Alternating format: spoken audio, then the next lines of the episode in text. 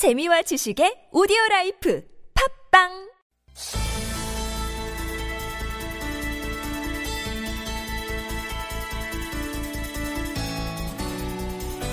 네, 어제부로 20대 국회 전반기 상임위원회 구성이 완료가 됐습니다. 이 상임위별로 위원 배정도 끝났고요. 위원장 선출도 끝났습니다. 자, 상임위원장 가운데 가장 눈길을 끄는 위원장이 한 분 있습니다. 기획재정위원장인데요. 이 새누리당의 조경태 의원이 기재위원장에 선출이 됐는데 이 당내에서 이 투표 결과 어, 경제통으로 꼽히는 이종구, 이혜원 의원 등을 누르고 기재위원장으로 선출이 됐는데요.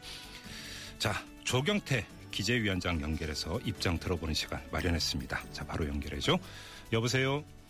네, 안녕하십니까. 예, 예, 안녕하세요. 먼저 축하드립니다. 네, 감사합니다. 네, 자 기획재정위원장으로서 이제 이 상임위원회를 이끄셔야 되는 이제 어떤 중책을 맡으셨는데 어, 어떤 포부를 갖고 계십니까?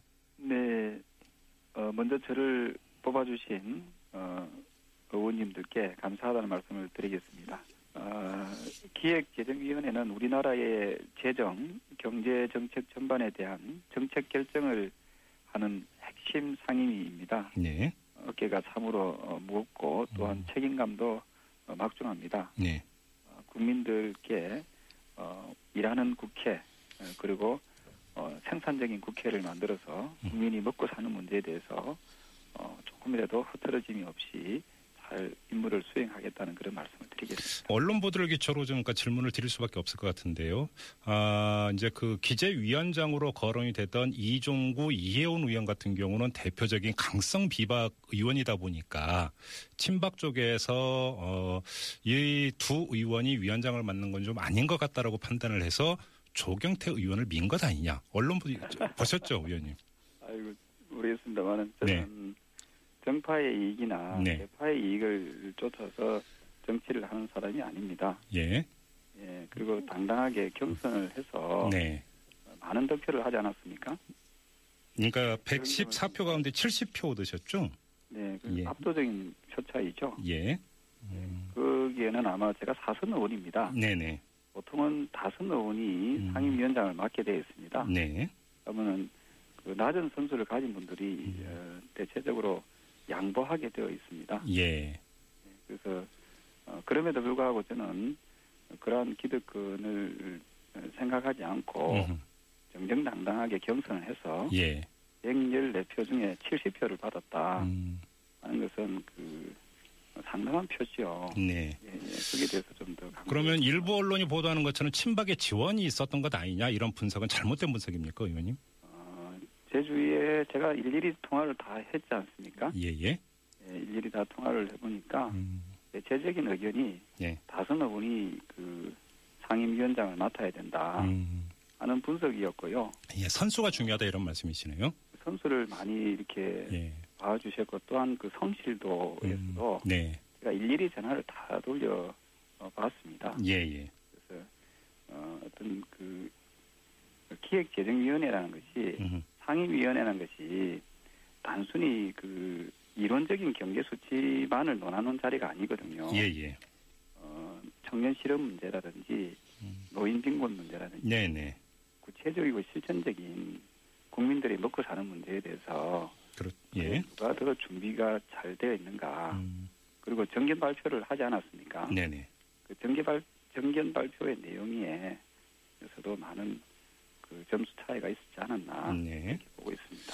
또 일부 언론 같은 경우는 어떤 점은 이제 선수를 지금 의원님께서 강조를 하셨는데 의원님께서 단 한 번도 기획재정위원회를 경험해 보지 못했다는 점이 아킬레스건이다 이런 식으로 보도를 했던데 이건 어떻게 보세요? 그렇 따지면은 법사위원장은 검사나 판사가 해야 됩니까? 변호사가 해야 됩니까? 아, 정무위원장은 그, 그 금융 담당했던 출- 출마자 아, 저 출신자들이 음. 하는 것입니까? 국토위원회는 그 건설 담당했던 분들이 해야 음. 됩니까?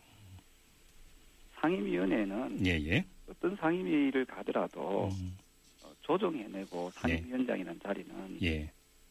그리고 국민들의 마음을 잘 읽어내는 사람이 가는 자리다 음. 그래 보고 있고요. 네네. 앞서 말씀드렸던 대로 저는 음. 산업 그 통상위원회, 예. 그 지경위원회, 정무위원회, 음. 예결산위원회, 네. 건설교통위원회, 음. 그리고 농해수위원회 이렇게 다양한 그 경제 분야 네. 상임위를 음. 거쳤습니다. 네네. 그래서 저는 뭐 제가 어, 전문가라고 어, 보기에는 그렇습니다만은 음. 그 국민들의 그 생활에 밀접한 음. 네네. 경제 분야의 상임위에 음. 어, 의정 활동을 충실히 해왔다라고 보고 있기 때문에 네네. 어, 비전문가다라는 그런 음. 표현에는 동의하지 않습니다. 알겠습니다. 지금 기획재정위원회 포진해 있는 야당 의원들을 보면은 더불어민주당의 김종인 비대위 대표라든지 김부겸 박영선 의원, 그다음에 국민의당의 김성식 정책위 의장, 그리고 무소속의 유승민 의원, 뭐 이런 의원들이 지금 이제 그 두루 기획재정위원회 이제 상임위원으로 포진해 있지 않습니까? 결국은 기획재정위원회에서 이렇게 되면서 경제민주화라든지 이런 것들을 가지고 상당한 어, 이 줄다리기 내지 공방, 논란이 있을 것 같다라고 하는 전망이 일반적인데 그 위원장으로서 어떻게 보세요? 어, 저로서는 그 좋은 분들을 모시고 네. 상임위 활동을 하게 되어서 네. 어, 저는 기대가 됩니다. 음, 어, 타협과 조정이라는 그런 민주주의의 그 원리 원칙을 잘 수행해 나가도록 하고요. 예, 예. 또한 그분들과 그 최선을 다해서 음. 어, 모범 상임위가 될 수 있도록 하겠습니다. 기획재정위원회가 지금 새누리당 여당 의원들보다는 야당 의원들이 더 많죠. 여소야대 상임위원회죠. 네, 지금은 음, 전체적으로 여소야대 예, 예. 물론 그렇긴 합니다만. 네, 다른 상임위도 아마도 음. 어, 그럴 것이라고 그럼 그럼 이제 상임위원장으로서 그 그러니까 이 상임 그러니까 기획재정위원회 운영을 하는데 상당히 애로사항이 좀 있을 것 같다라고 하는 게 또 일반적인 전망일 것 같은데 어려움은 없을까요, 의원님? 어, 그래서 저 조경태 같은 그 조정을 잘 할 수 있는 음, 그 상임위원장도 좀 필요하지 않을까 예. 생각을 해봅니다. 그럼 혹시 이제 야당 출신이셨잖아요. 네. 그 이 점이 어떻게 좀 조정 능력에 영향과 그 영향을 미칠 거라고 그러니까 개인적으로 전망을 하세요. 어떻게 보세요? 음, 네, 제가 그 야당 시절에 네. 어, 18대 때는 절대 다수가 야당이 숫자가 적었습니다. 네, 네. 그때 어, 산자위 간사 시절이었습니다. 예. 어, 그때 첨예한 사안들이 많이 있었음에도 불구하고 네. 그 조정과 협상을 통해서 음. 어, 어, 모범 상임위로 이렇게 이끌어 내는데 일조한 적이 있거든요. 예, 예. 어, 좀잘좀 지켜봐 주시고요. 네. 어, 제가 최대한 기량을 잘 음. 발휘해서 네. 최, 최고의 그 상임위원회가 음. 될수 있도록 네. 최선의 노력을 다하겠습니다. 이 기획재정위원회 뭐 여러 가지 어떤 이제 그 의안이라든지 정책 사안들을 앞으로 다루게 되겠지만 기획재정위원장으로서 가장 시급하고 중요한 문제가 뭐라고 보세요? 어, 많은 어, 문제점들이 있을 거라고 보고 있고요. 예, 예. 특히 그 구조조정에 대한 문제라든지 예, 예. 어, 서비스 산업 발전법이라든지 여러 음. 가지 이 주요한 그 법안들에 대한 어, 문제들이 예. 있습니다. 음. 어, 저는 특별히 관심 있는 분야가 네. 어, 청년 실업 문제 음. 그리고 노인 빈곤 문제에 대해서 네. 어, 이 문제를 좀 더 심도 있게 음. 어, 다뤄야 되겠다 이런 생각을 하고 있습니다. 그래요. 예. 기획재정위원회가 어, 꼭 현재의 그 조세 문제라든지 재정에 대한 문제뿐만 아니라 네. 중장기적인 국가 어, 정책 전략도 음. 수립할 수 있도록 되어 있습니다. 예, 예. 이것이 보통은 정부에서 어, 정책안을 수립을 해왔습니다만은 이번에는 그 상임위원회에서도 여야 그리고 정부가 이 중장기 음. 그 국가 발전 전략에 대해서도 네. 함께 고민하는 그런 시간을 가지도록 음. 하겠습니다. 그런데 이제 조세 문제를 지금 그 의원님께서 말씀을 하셨습니다만 더불어민주당 같은 경우는 법인세 인상 이야기 이제 일찌감치 꺼내놓은 상태 아니겠습니까? 그리고 이제 국민의당 같은 경우도 실효, 그러니까 이 재벌의 대기업의 실효세율 문제를 한번 좀 점검하고 넘어가야 된다 이런 입장인 걸로 아는데 이게 뜨거운 논란거리가 되지 않을까요? 위원회에서? 제가 저뭐 우리 사회자님께서도 잘 아시다시피 예. 국민의 정부에서는 그 어, 법인세가 30%에서 27%로 낮췄습니다. 네. 그리고 참여정부, 노무현 정부 때는 법인세율을 27%에서 25%로 낮췄습니다. 예. 그리고 어, MB 정부, 이명박 정부에서는 25%에서 22%로 법인세율을 낮췄습니다. 네네. 지금 야당에서 주장한 것은 음. 이그 22%를 25% 수준으로 다시 네. 올리자는 거거든요. 예. 예, 그래서 법인세율을 그 높였을 때의 효과와 음. 낮췄을 때의 효과에 대해서 네. 여야 의원들이 어, 머리를 맞대어서 음. 좋은 결과를 돌출해 낼 수 있다, 네. 돌출해 낼수 있다고 보고 있고요. 예.